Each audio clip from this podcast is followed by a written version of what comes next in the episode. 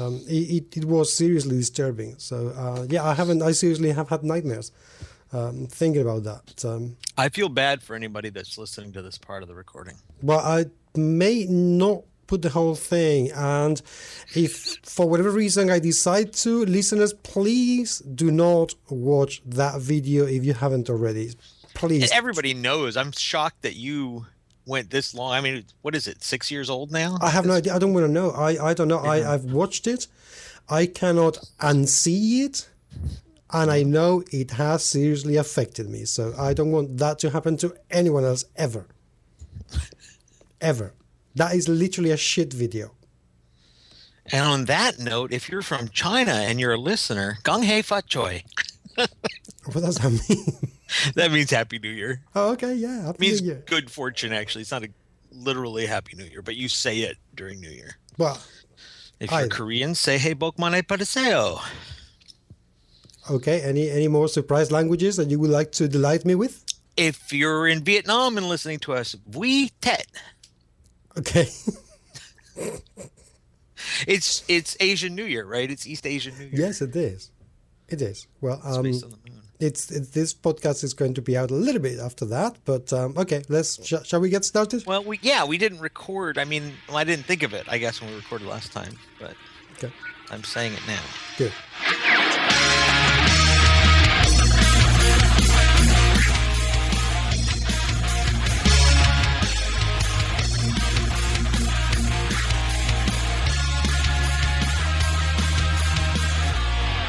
Hello, friends, and welcome. Welcome to the GMS Magazine podcast, The RPG Room, in which we talk about RPGs. I am, as usual, Paco Garcia, your host. Hi. Hi, Paco. Hi. How are you? Uh, I'm I'm well. Are you well now? uh, we were talking about something beforehand, which I hope you don't keep in the recording. Um, but what, so you've already disrupted whatever mood we might have been going. We for. have, but then now you see now if I don't if I don't say anything about it, what, what it was, people are going to be wondering for the rest of their lives what is it that we were talking about, and have some very very miserable experience, never knowing. No, I think they're happy that they don't know what we were talking about. Yes, but because they don't know what we were talking about, then uh, now they're they're going to they're going to have anxiety attacks and all sorts of things, not knowing. If you have OCD and you must know, please contact Paco. yes, on directly. Facebook or Twitter, and he'll be glad to tell you. No, I won't be glad to tell you, but I will tell you because I am part-time evil. Um, one has to be very evil, dude. I have no interest in talking about it. I'm sorry that you told me. I wish that I, I'm just a little smarter and I knew to get out of that faster than you did.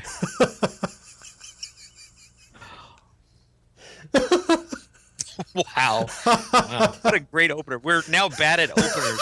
I was thinking exactly podcast. that. Oh, oh, oh dear. Where's that going? Let me ask one water. Right. so ironically, we're going to talk about cliches today. Aye. But yes, but we're opening in a non-cliche way. Unbelievable. This is fantastic. And I was all set to be kind of mean and gruff today, and you just ruined, just ruined whatever tone we could have had. I'll give you a moment to compose yourself. I, oh, I'm sorry. Oh, I don't know why I'm laughing. Oh. Because it's disgusting and, you're, and you're fucked up. That's why you're laughing. There's no, there's nothing complex going on here. I think you're looking for deeper meaning when there isn't any.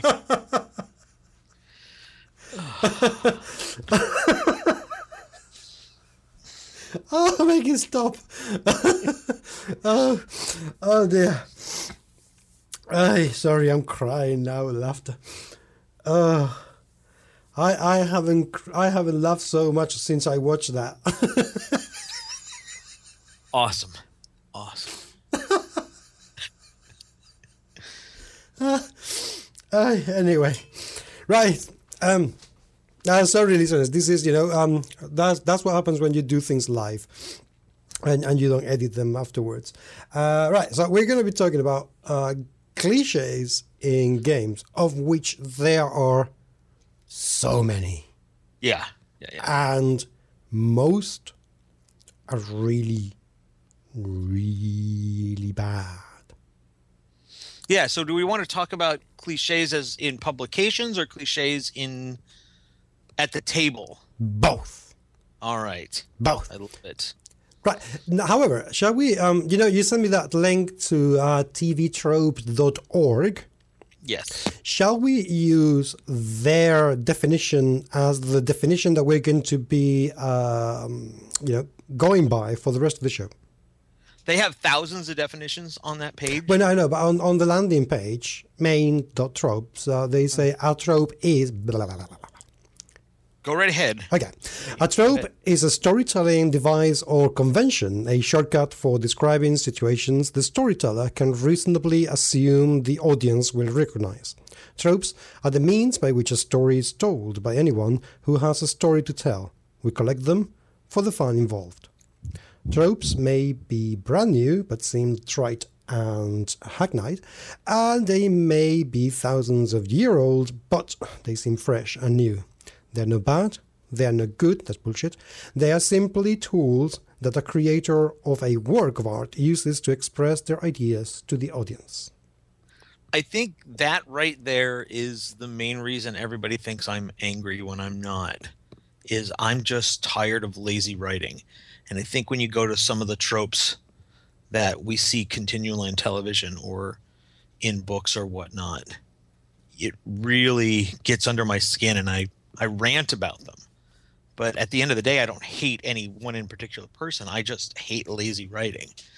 And this kind of shit, I just don't have I don't have the filter that other people have. People- that don't write, well, why can't you just let it go? Why can't you just watch an episode of something shitty and not let it get under your skin? It's puns and cliches and bad writing and Star Wars, all that shit. It just it seems so lazy to me and so easy, and I'm not impressed. And that that's why this topic always riles me up. Well, it doesn't surprise me that it riles you because it is quite riling.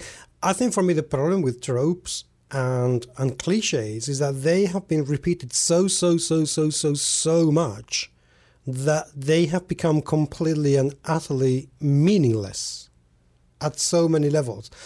And people are refusing or they just don't bother to try at least to present them. If, if you cannot change the cliche because you know it's it's kind of a cliche and that's why that's there, um, but at least try to present it in a way that make it look a little bit different or fresher or whatever. But people don't bother with that anymore. They just go for it. You know, paladins. bleh. I agree. I um I think I think on some level most most of the geek oriented entertainment that we we indulge in things like Strange Vistas or movie Aliens or the Star Wars series or to any of the TV shows on CW like Flash and all that that people still seem to enjoy. I think they all have their roots in fairy tales and childish storytelling mm-hmm. and people never grow up out of those childish tropes and they engage and indulge these methods of storytelling that don't grow up so when they see something that's serious they don't enjoy it because they think it's boring because it's not flashy enough and i think the childish tv tropes rely on make believe a lot a little bit too much make believe like the space wizards in Star Wars. If you think about it, if you think too long about Star Wars, it gets really dumb. So to enjoy a lot of these tropes and a lot of these cliches, you have to just not think about it. Well, you have to exercise an awful lot of suspensions of, of, of disbelief. You know, where where you just don't you don't think about you how you cannot believe what you can see on the screen. You just let it happen, because the thing about uh, and maybe this is why so many people use it. You know, why there are so many um, bad tropes or, or reused tropes out there, because they are when they are easy to write, they're also very easy to read and very easy to assimilate you, you don't have to think about the double meaning of anything they're doing or the reasons behind why the character is behaving in the way they are behaving. You just let it happen because you know that's that's the way it's meant to be. You know, Flash is meant to be good because uh, Barry Allen is is good and he has this um, guilt complex that he couldn't save his mom. That's it. You don't Right. think about anything else. You don't think about what kind of experiences did he have when he was a teenager that you know reaffirmed his need to be good and do good when he got his superpowers. You didn't stop to think why isn't he corrupted by his power? Because we all know that power corrupts, and yet he, he seems to remain all hopeful and all um, uncorruptible. Why? Right. Well, there's that's the difference between DC Comics and Marvel Comics, right? And we could probably do an hour on this. Oh, yeah. But DC is all about the monomyth. It's all about the hero uh, from some sort of traditional or metaphysical storytelling perspective. Flash's story or his Superman story. Superman's story is Jesus, right? Yeah. Flash's story isn't all that different. Nobody in the DC universe is all really all that different in terms of their origin. They just have different ways of getting to plot point one. Once they get to plot point one, which is them getting their powers, everything else is pretty much the same. They have a whole host of villains that they have to face every week, and we really never get to learn who these people are. Marvel's way of telling the story is a little bit different because it's always about the person first and the power second. And You said something about belief, uh, belief suspenders. What did you call suspending your disbelief? Yeah, suspension of Um, disbelief. Yeah. suspension disbelief. Um, I think I'm a big fan of the movie Face Off. Lots of people hate that movie, but I'm a huge fan of it because once you get to plot point one, as ridiculous as it is, all you have to do is accept plot point one. Everything after that is a very human story, and in fact, it's probably one of John Woo's best stories. Once you get past the ridiculousness of switching faces with somebody. Well, I, that's I the thing that a lot of these stories don't do. They do ridiculousness up to plot point one, and then they allow that as a fulcrum or a jumping off point to tell more ridiculous stories. well, you and see, that's where you lose me as a viewer. yeah, I, I think in that particular example, I would also have to get over Nicolas Cage, and I cannot do that. I, I refuse to do that. I think it's one of his better performances. and it's not it's- very it's- good. So you imagine the rest.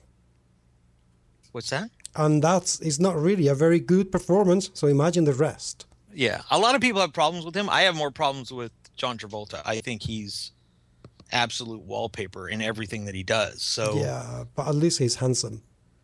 at least he's in really. Yeah, no, John Travolta is a handsome man. He's a very handsome man. He has a very. Cute I'll take your word for it. What passes for a handsome man? Well, I, I think he's very handsome. He's got a, you know a, a dimple in his chin, and that does it. So Does it. Anyway, None tropes. of that has anything to do with, by the way, tropes and cliches. No, Um, no, I'm sure some a lot of people agree. have problems with the movie because of the plot. Yeah, well, and if if you can accept the plot, like you accept any stupid plot out there that you've watched as a viewer, I mean, the plot of Indiana Jones and the Temple of Doom is probably one of the stupidest movies ever made. yes. But if you can get past that plot, you then have to get this cool rail car chase scene at the end of the movie that well the graphics don't hold up to this day but was really fun when we were teenagers and so if you can get past these plots and enjoy the act two of some of these stories they're great but too many people write stupid plots and then follow up with stupid act twos and that's where these cliches and these tropes really fall apart for me yeah, but, as a as a consumptive reader or watcher. but the thing is, there are ways to make those bad things be appealing. Yes, know, absolutely. There are. I mean, I absolutely adore these kind of shitty um, sci-fi channel movies. You know, like Sharktopus or Sharknado, Iron Skies. They are so bad. Yeah. so bad, absolutely thrilled with every single shitty trope you can think of. They are all there, and I cannot get enough of them. Absolutely love them because I am in a place when I start watching those movies when I think, right, this is going to be complete rubbish. I don't have to expect anything else. I don't have to think about anything. You know, I, I can be just watching the movie. It's like having some sort of um, a part, uh, you know, lobotomy for a bit. Yeah. And, and that, Well, that's and that's my point is that you kind of have to shut off your intellect to enjoy a lot of this stuff. Exactly. So But uh, Sharknado, Yeah. I couldn't finish. Really? And the other one, the shark versus the octopus, Sharktopus was hilarious. was it Sharktopus? Is that what it was? Well, I, I don't know. Uh, th- there is a movie about uh, a, shark against an octopus. I think it's a it's a squid. Uh, but no, there, there is a movie about um, a shark and an octopus all got together. I mean, they, they, they are one creature called Sharktopus. I did not see that one. Oh. I saw the movie Pinata 2, which, by the way, might be the worst horror movie I've ever seen. I haven't seen it. but the plot, in and of itself, the basic plot was genius. The problem was is that it fell apart after that because they decided, well, we don't have a budget, so we're not going to take it seriously. Right. That's that's a that's really and bad. and so it it's just lazy. Hmm. Again, we're we're we're always going to come back to this word lazy Mm. because if you love what you're doing, you'll always find a creative way to solve problems even if you have no budget. I've seen lots of movies that are just set in one room that are really really smart because the dialogue or the the basic trope or the plot are are just smart. Yep. Now the problem now that we have said all of these things about you know um, how can somebody make a trope palatable or why some some tropes are palatable in movies. Let's take them to games because we see an awful lot of tropes in actually most games. I'm going to say I'm I'm not I'm not gonna let any uh, get out. Uh, however, I'm going to ask you a question. At what point does a plot, sorry, a, a trope that has been created become repetitive? And I'll give you an example. Um, Shadowrun. Okay. Oh, give me a second. yeah. All right. Okay. Shadowrun. Let's assume for a second that some of the characters and some of the stuff that comes out in that game, although I know they aren't, I know they aren't, but let's assume that they are fresh, new. You know, um, I don't know, these. Um, uh, I'm struggling. Uh, Urban Shaman. Okay. Okay, I know it's probably been some other game before, but let's assume that it came for the first time in Shadowrun. At what Okay. point does that become a too easy trope? I think it. Let's say Shadowrun invents it. Mhm. I think the minute Shadowrun invents it, it's passe. And- Actually, can I can I can I go back and uh, and, and take that Sure. away? Um, because Okay. I, I just remember a conversation I had with somebody um, who watched the uh, Boris Karloff movie Nosferatu. yes, Um, I think that movie came out in 1928 or thereabouts. It's, it's, Okay. a, it's an extremely. How have you have you seen it? Nosferatu. Yeah. I'm looking up the year it came out. 1922. Yeah. Okay. So, it's, so but but have you seen it? Yeah, I've seen it. Okay. Good. Right. This guy um, complained that the movie was full of uh, cliches. You know. exactly. okay. Exactly. You know that movie is not full of cliche. That movie is full of created cliches because that movie created pretty much every cliche about vampires in movies Yeah. that's ever existed.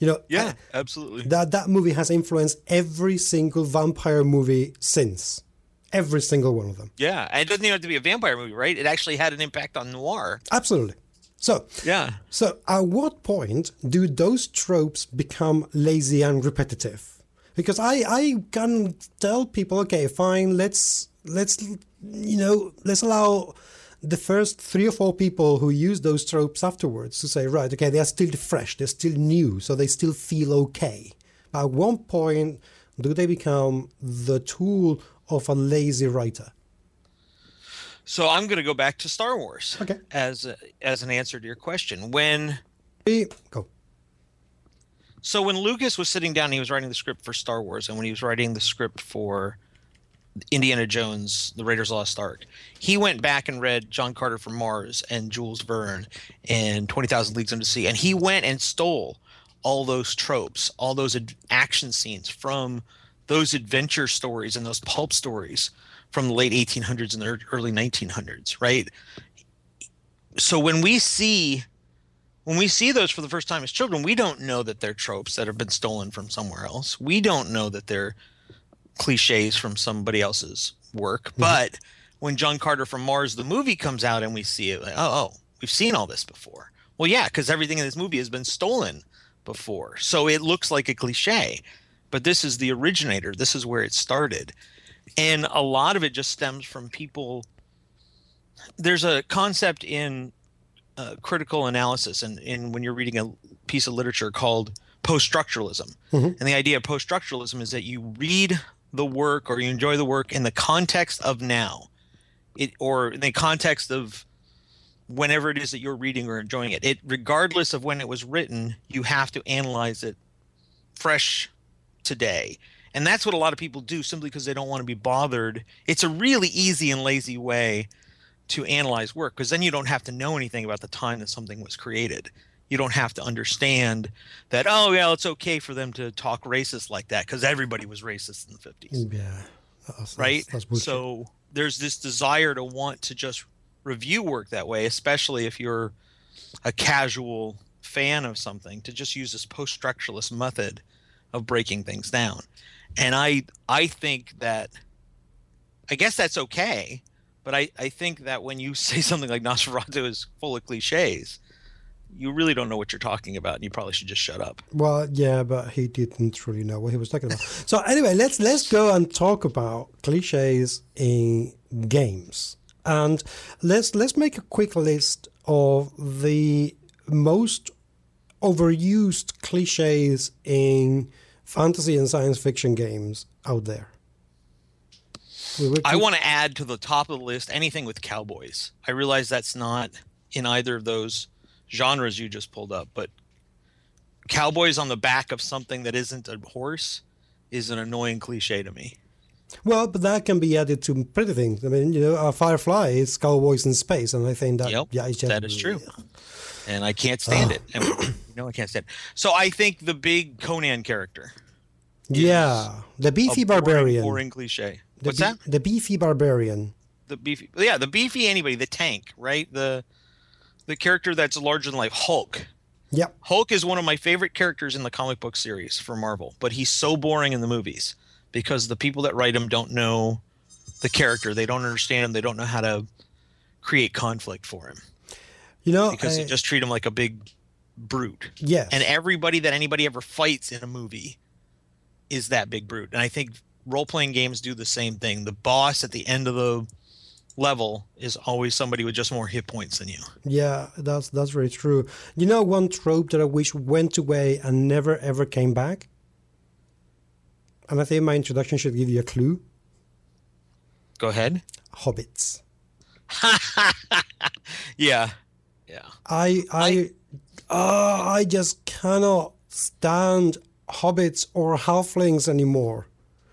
And I must admit that one of my favorite characters I've ever played has been Halfling, but I I cannot stand it anymore. They are all the bloody same, every single one of them. I'm bored yeah. with them, really bored. I yeah, I I'm I'm more than just bored. I find it annoying that one they're always the same, but two you have this character that you've created for a, a movie or a story that gets away with being super fucking annoying, and the only reason the Conan type hasn't killed it is because it has what's called plot armor and it needs to survive to the end. I mean, really, if I were Aragorn and Boromir, I would have just killed all four hobbits and taken the damn thing myself because being around them would have just driven me nuts. And and you know, at least Tolkien in Lord of the Rings, because certainly not in The Hobbit. But at least Tolkien in Lord of the Rings, both all all the hobbits become respectable characters. They right. all end up having an awful lot of agency. They start like the fool little shitty things they are, and then they grow and they get an awful lot of agencies. But in games, that never ever happens. Ever. Mm. I cannot recall when was the last time that I saw a halfling or a gnome or a hobbit that had enough agency to compete with a knight or um, I don't know, with a paladin or with a wizard. They just don't have it. The, any of them. I want to add to the fantasy list uh, lightning bolt, fireball, and magic missile. I think that those are cliches that every wizard or sorcerer or warlock or whatever has, and it's just uncreative. If that's the only weapon in your arsenal, or if that's the first weapon you think of to have in your arsenal, you're not you're not really thinking of a wizard. You're you're thinking of a rocket launcher. Yeah, but you know, I can to some degree I can understand why. Uh, because it, it is very, very spectacular and they are very devastating.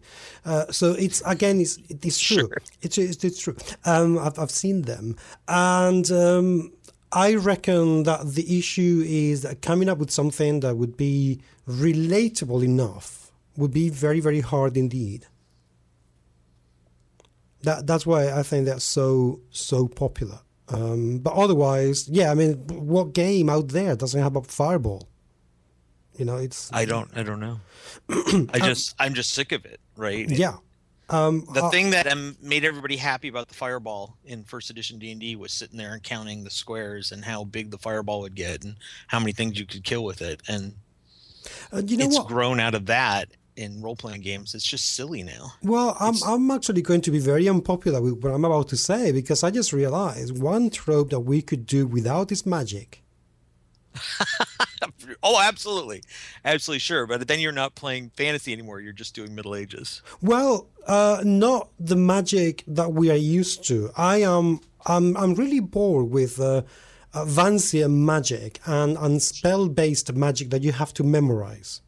Sure. You know, I, I just don't get it. And when I see, for example, the magic system that the Mistborn Adventure game has, you know, the Brandon Sanderson, which is so different from any other magical system out there. I just think, you know, yeah, why why can't we have that? Why does magic have to be based on medieval myth and lore? Because that's all it is. You know, we, we they've taken a look at a medieval spell books, you know, the, the, the Solomon Clavicle or whatever they, they've taken a look at and they say, well, right, witches used to be able to do this, so now they can also do fireballs. Yay! Well, Mike Mearls and I had a conversation about this a long time ago, back in the early days of D20. And in order for magic to be magical, it must be a surprise. Mm-hmm. Unfortunately, because magic must exist within the rules of a role playing game, because people wouldn't use it if they didn't know what was going to happen, there must be spell lists.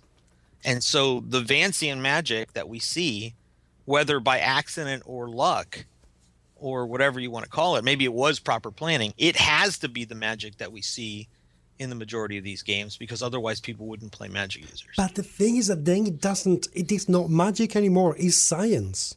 I know. I know. I'm not disagreeing with you. But how how else do you get 90% of the players to agree what if you're uncreative and you're playing the fighter at the table and the creative guy at the table is doing say mage style magic which is not spellless, right? Pretty much just do whatever you want, pull it out of your ass, break a rule.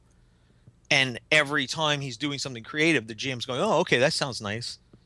And now they're outshining you on every level about everything all the time. That is going to wear on you as a player that you don't have the same level of import on the story as well, you know, actually, I, I have a, um, I think I may have an answer to that. Uh, if we may go on a tangent, I'm reading now a game called Mayhem that was sent to me uh, for review. And that game actually has a mechanic that works very well both for Magic and for uh, psionics which is something again is something is another trope that people in RPGs don't do well at all. As much as psionics sound very very cool, there aren't really many games out there that do psionics very well. Anyhow, what it does is that you have your uh, willpower, and your willpower allows you a minimum of um, um, exercise that you can do with your mind before you start getting hurt you're basically using your mind power to, um, to, to power those spells. And with those spells, you can do well. They they list about six hundred different abilities, but it would be very easy to customize them. And if you do something that is really insane, for example, you're just starting with magic, and you want to move a whole mountain, then the the exertion on your brain would be so so hard that you would hurt yourself very very badly. So it would be a way to say, right, you, you, do you want to do anything you want to do? Go ahead. But it, it, everything's going to have a price. So if you want to do something really silly, like, I don't know, um, a magic missile, you, you can do as many of those as you like, and that's okay. But if you want to do a, an A bomb, then that's going to fry your brains. I, th- I, think that would be a way to actually change the trope of magic into something that it is containable, but still provides enough freedom and flexibility to the player to do whatever they want with it.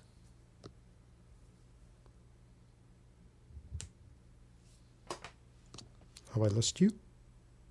No, no. I'm I'm just thinking about what you've said. Um, I don't really have a follow up. I think we're now getting into the realm of design and coming up with a new way of doing things. Yeah, and I, I just wanted to, to illustrate that, uh, you know, when you start to think about things, it's not all that difficult or impossible to actually come up with something that's new, a new way to do the same thing. It's a right. way to break the trope. And that, that's why I, I wanted to bring that one up. I think design in and of itself is always about solving problems. And I think the biggest problem that design cannot solve is that for 30 years people have been treating D&D and I'm going to use D&D because it's the biggest trope of all. People have been treating D&D as an us versus him or us versus her kind of game. All the players against the GM. Yeah. And the rules every iteration of the rules become one more layer of defense against the bad GM and I don't know of anybody that would want to do a game, a designer or a player would want to create a game or play a game where with that much that much unknowable with that that many unknowable parts because if i create a great character concept of a wizard and then i try to do something and the first time i try to do something you say no uh, how encouraged am I going to be to be creative on the next thing I try to do? I have no idea. I cannot answer the question. No, no, no. I nobody can answer that question, but the designer, if the designer is making a game for a big publisher, the big publisher doesn't want to put out a game that nobody's going to play. And so it, you don't want to take those kind of risks in design, even though you should be taking those risks in design and coming up with the unknowable uh, portions of the of the game itself. Yes. Okay, now let's go into science fiction tropes in games. Let's let's try to stay within games rather than going into cinema now. What okay. what tropes in science fiction should go away forever? Oh man, I could talk about science fiction. The things I hate about sci-fi games is endless, but I'm sick of equipmentless, right? Okay. I think I think equipmentless in science fiction games are what makes science fiction games suck so bad because people let the equipment list replace their character. And instead of having a character that can do things, they go and buy equipment that does things. Okay. Do I need to explain that further, or is that pretty clear? Mm, well, it, it is pretty clear to me. I, I can't really see how you would do it otherwise. Though. I mean, at the end of the day, um, science fiction is based on technology. So if you don't have something that does something, how are you going to do it? Because let's face it, in science fiction games, the trope that I think should go away forever is that humans, or in general living beings, are useless animals dependent on technology. Well, I, I can think of a hundred ways to get rid of equipmentless, but moving past that, I agree with everything you just said. Yeah, humans in science fiction games are always this baseline that are always curious and have the willpower to to fight against impossible odds. But even when no other species in the universe would do that or be that stupid, but um, yeah, you're right. The fact that they're completely and utterly dependent on technology makes them monkeys with match matchbooks. Well, it's just I cannot imagine. I cannot think of any um, science, fic- science fiction film or game in which the characters would lose their technology and can survive. Everything becomes about actually recovering their technology, otherwise, they will perish. Right. How, how, how sad, how pathetic is that? You know, I would like to think that people with that level of thinking and with that level of knowledge would be able to say, oh, okay, well, now, you know, we are not going to have spaceships anymore, but at least, you know, we can make fire and shelter, we can get food, and we can establish a system, and we can start developing our own technology rather than, you know, having to rely on what we already have. But that never happens. Sad. It's really sad. I think that that might be the most telling thing about it, though. The fact that you can't write science fiction without that is indicative of the limitations of science fiction, or either maybe the limitations of humanity. So I- I- maybe it, hmm. it's it's a trope that must exist.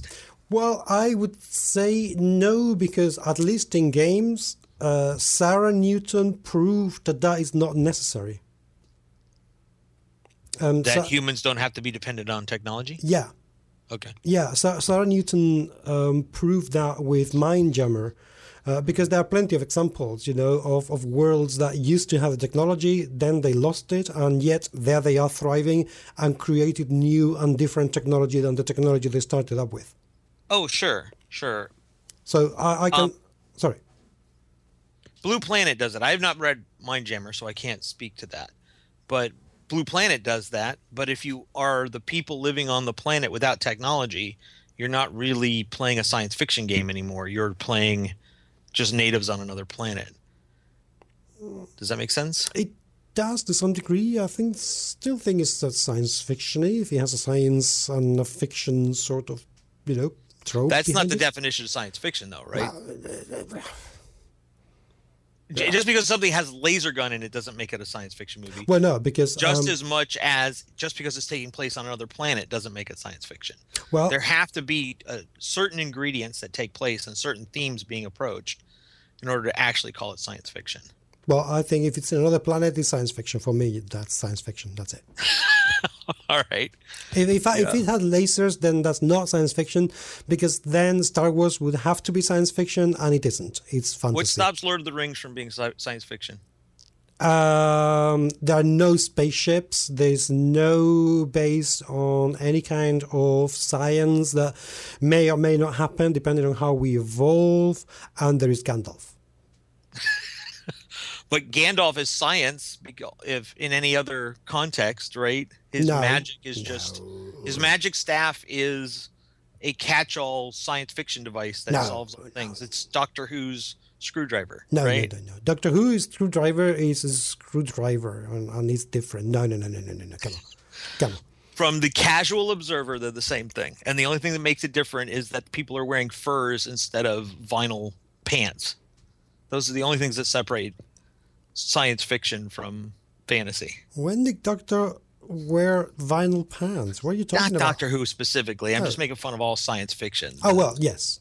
yes. Captain Kirk, what did he wear? I, he wore a pajama. He wore pajamas. I think he wore pajamas. So if you're wearing your pajamas, it's science fiction. If you're wearing a fur cloak, it's fantasy. Oh, another trope, please. Another trope that should go away forevermore that I never, ever, ever, ever, ever want to see again. Ever. Humanoid aliens. Please, not enough. enough bipeds. I don't want to see another man in a Oh, yeah. suit. Enough. I cannot. I, I can't stand Star Trek. I, I think I've mentioned this a bunch of times. I've seen one episode of the show, um, and it was the last one of Next Generation. But I would see previews on television from time to time when I was in college, and you'd have an alien that just had an M on one for on one eyebrow, and that's what made them an alien. No. And I just thought, how how does this show continue to go? How can anybody not see past this nonsense? Well, because They're so- out of ideas. Well, that's because it was a show for kids in the 80s. And, you know, we were pretty stupid in the 80s. Let, let's admit it. So I can, I can almost get to forgive Next Generation. But then we have um, Deep Space Nine, Voyager, and Enterprise. And admittedly, Enterprise did have a few non bipedal alien species. A few. But everything else, oh, enough, enough, Captain Janeway. Don't don't meet anyone else with two legs, please. Don't. It's it's painful, painful to watch. Uh, the trope I would like to see go away in science fiction is everybody on the planet is the same exact culture. Oh yes, and the planet I- seems to have very very reduced population. You know, a whole planet, and they only have maybe four million people. What the hell? Oh. Okay, um, generic tropes that we must get. Actually, another trope that we must get rid of. And in gaming, or we're talking about gaming still, right? games, yeah, we're talking about Yeah. games. I'm. I, I'm sick of the wizard at the at the tavern with a map. yes, I'm I am sick of the players not knowing each other before the game starts. Uh, the characters, rather, not the players. I'm I'm sick of they're only in it for the gold. Uh, I'm I'm sick of adventuring for adventuring's sake. It's just it's old and tired. There needs to be more meat now. yes. We've been playing long enough that there needs to be meat on the bone of fantasy adventuring. And I'm okay uh, going on an adventure and killing stuff. But if I'm merely killing it because it's different than me or because it has the 25 gold pieces I want, then I'm that just makes me an asshole. Yeah, you know another another trope on that area that we should get rid of as well. Evil orcs. Yes. You know, there is never an explanation uh, apart from Lord of the Rings. There is never an explanation why orcs are evil ever. They they just happen to be evil or goblins. Well, because they look different and they worship a different god. Yeah. Oh, is that a little too too much social commentary there? no, but it but it is. I mean, they Yeah, are. that's exactly what it is. I mean, know- it's it's borderline racist, right? Well, it it's, is. It's They- they- horrible. they a have- horrible trope. Yeah, they have no cultural or no racial agency whatsoever. None at all. None. None at all. It's pathetic. Absolutely pathetic. And please, please, let's get rid of the tavern or the ear or the inn becoming a recruitment center. oh, I, I'm in town. I don't know what to do. I'm to try and get some work. Let's head to the inn. I'm sure there will be somebody looking for adventurers in there. Right. Jesus, seriously, come on. Bad. Very bad. Yeah. Now, another trope that I think we have to get rid of, and people, please do not throw rotten tomatoes at me yet. Cthulhu. Um, I would like to see stupid Cthulhu go away. I would like to see the cutesy Cthulhu go away. The you know we've Cthulhu's now a punchline, right? He's Yes. not terrifying anymore. Exactly. And so because he's become ubiquitous, he, he's not even a trope really. He's just ubiquitous.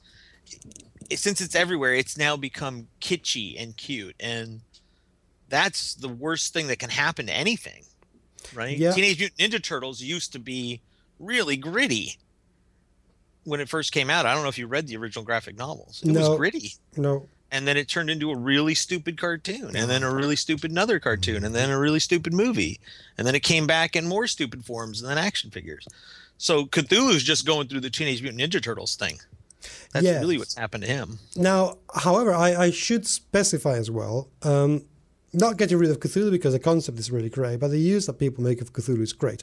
And what we should also get away from, and this is for all game designers out there, I hope you're all listening, stop making Call of Cthulhu clones. Thank you.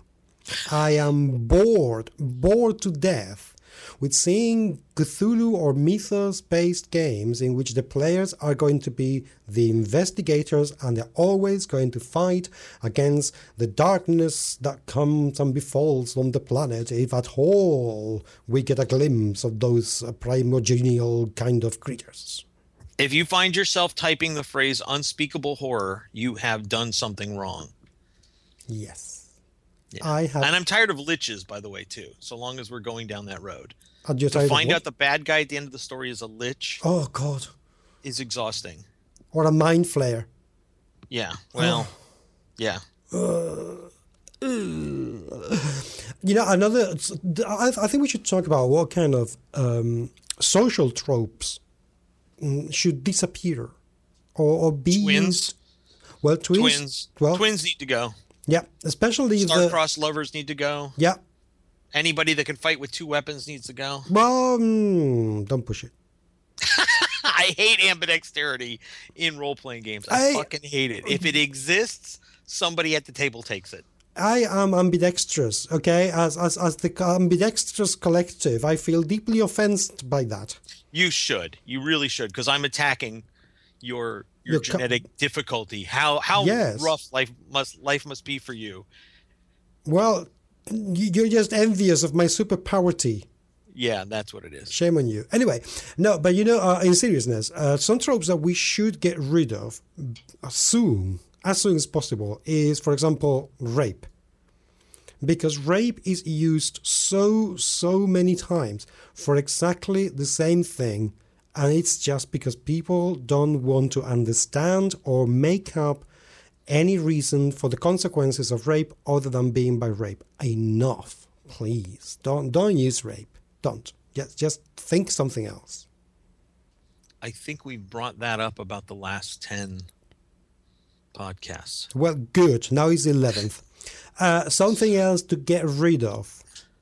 The kind of um, mm, effeminate, uh, loud, stupidly obnoxious gay character. Seriously, if the Is only there any other kind of gay character? yes me, um, seriously, if people the only See, I was thing, making fun of you there. Fuck See what. I did? Shut up. Um, if people all they can do when they think about writing a gay character is, oh yes, I'm so gay. Look at me, I'm so gay. Woohoo! Seriously. Well, I'm I'm sick of all of those attributes applying also to bards. I hate bards to begin with, but that's all bards as well, right?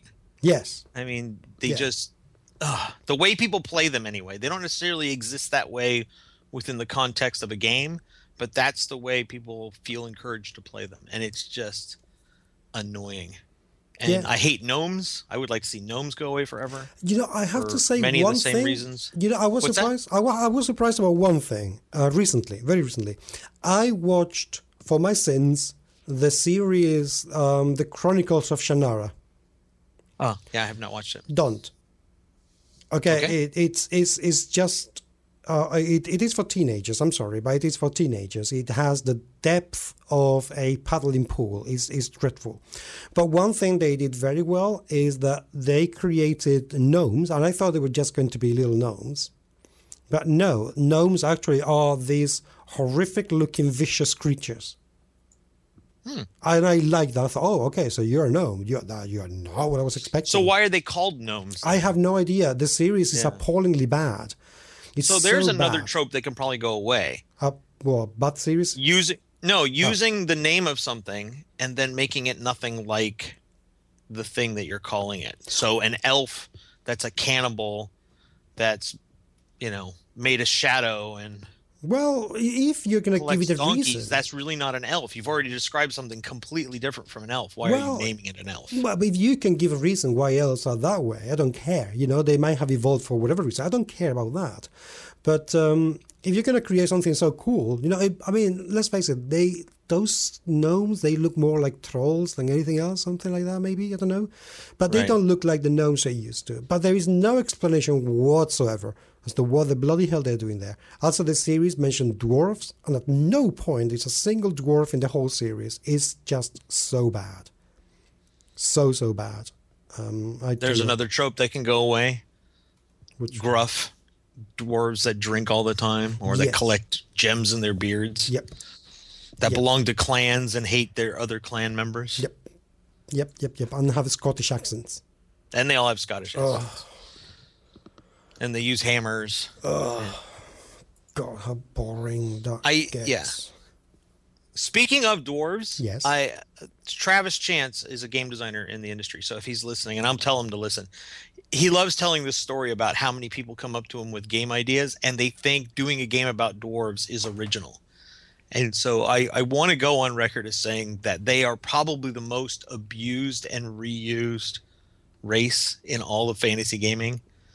And people need to stop thinking that a game about dwarves is going to be original. Yeah, no, dwarves are not original ever. No, Yeah. no matter what you do with them, dwarves are no longer original. I I'm tired of this in games. I am tired of all the races being equal. I am tired of the idea that a first level elf and a first level dwarf are the same exact thing. I am tired of the idea that there are just enough of everything to keep everything in balance. That is a stupid, stupid trope. yeah, And I would rather see a fantasy world where elves are on the verge of extinction. are, aren't they? Should they should be all of them? They should be, but they're never that, right? I want to see a game world where dwarves are evil and they're running the show and humans are afraid of them. I want to see a fantasy world where halflings are second class citizens and they're forced to work for a pittance because they're not nobody treats them well. I want to see those kind of environments instead instead of the ones where okay, an elf, a dwarf, and a human meet in a bar to get a job and Yeah. everybody's okay with it. Yeah, they kind of look jokey, don't they? And so, and I realize that what I just described could be depicted as a little racist, but I think that that's okay in the context of a fantasy game where you want to explore the social norms of how these cultures are different and how these races are different.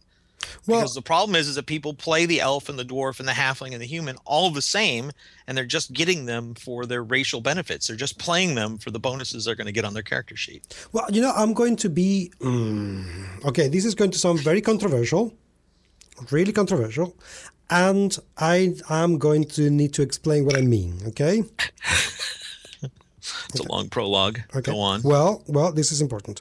Um, I think we should get away from the racial equality trope, and we should see some racism in games. Because, and this is where I go. Okay, I think to see a um, a race of characters or non-characters or whatever they are of creatures that are based on real human beings and treat them uh, racially disadvantaged is a very very racist trope that we should get away from Right. okay i think that, that using fantasy as a reflection of our own world is all very good and proper but if you're creating a game where everybody is meant to be you know on, on a sort of um, compatible foot to use i don't know um, orcs as a reflection of people from africa it's it's just bad that that is absolutely shit however if for example in lord of the rings there is every single reason why humans should be uh, racist against elves and elves against humans. Simple as that. Why? Because basically, I mean, elves in Lord of the Rings, they are close to being goths. Right. There aren't anywhere near as many as, as there are human, but they're way, way more powerful. So I can understand some sort of a resentment growing there, and I can understand the elves being the assholes they are, looking down on humans. So I could be able to understand some sort of racial tension between them. Right. You know, so that is the kind of uh, racial tension that I would like to see in fantasy games. Not because elves are a reflection of the, I don't know, uh, billionaire elite of some countries and humans are just the working class. No, I don't, I don't, I don't mean it for that. Simply because it fits in the world. Does that make sense? Yeah, I, I think that's very similar to what I just said. In fact, Yeah, but I. where uh, I want to see disharmony between the races. I want to see halflings, for instance, being treated as second-class citizens. I don't need that specific world, but that was just what I was spouting. Is this idea that you know it can't just be humans, elves, dwarves, halflings against the orcs and ogres, right? The the way that D and D was built is you've got these four or five races, and again, gnomes don't exist, so throw them out. Um, you've got these races that are all on the same side against all of the monsters of the world. Why is it that orcs and ogres are always on the same side with one another? Why couldn't they also be enemies in a Mhm. game environment Yep. where you're going into a dungeon and you see a, a fight breaking out between two different races? Yeah. Yeah. All of that. I, I definitely. I would definitely go with it.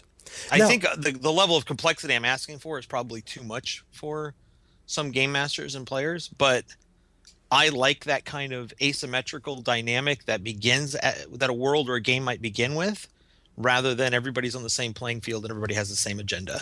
Um, I would rather we're seeing cultures at different parts of their their uh, their their cultural growth, right?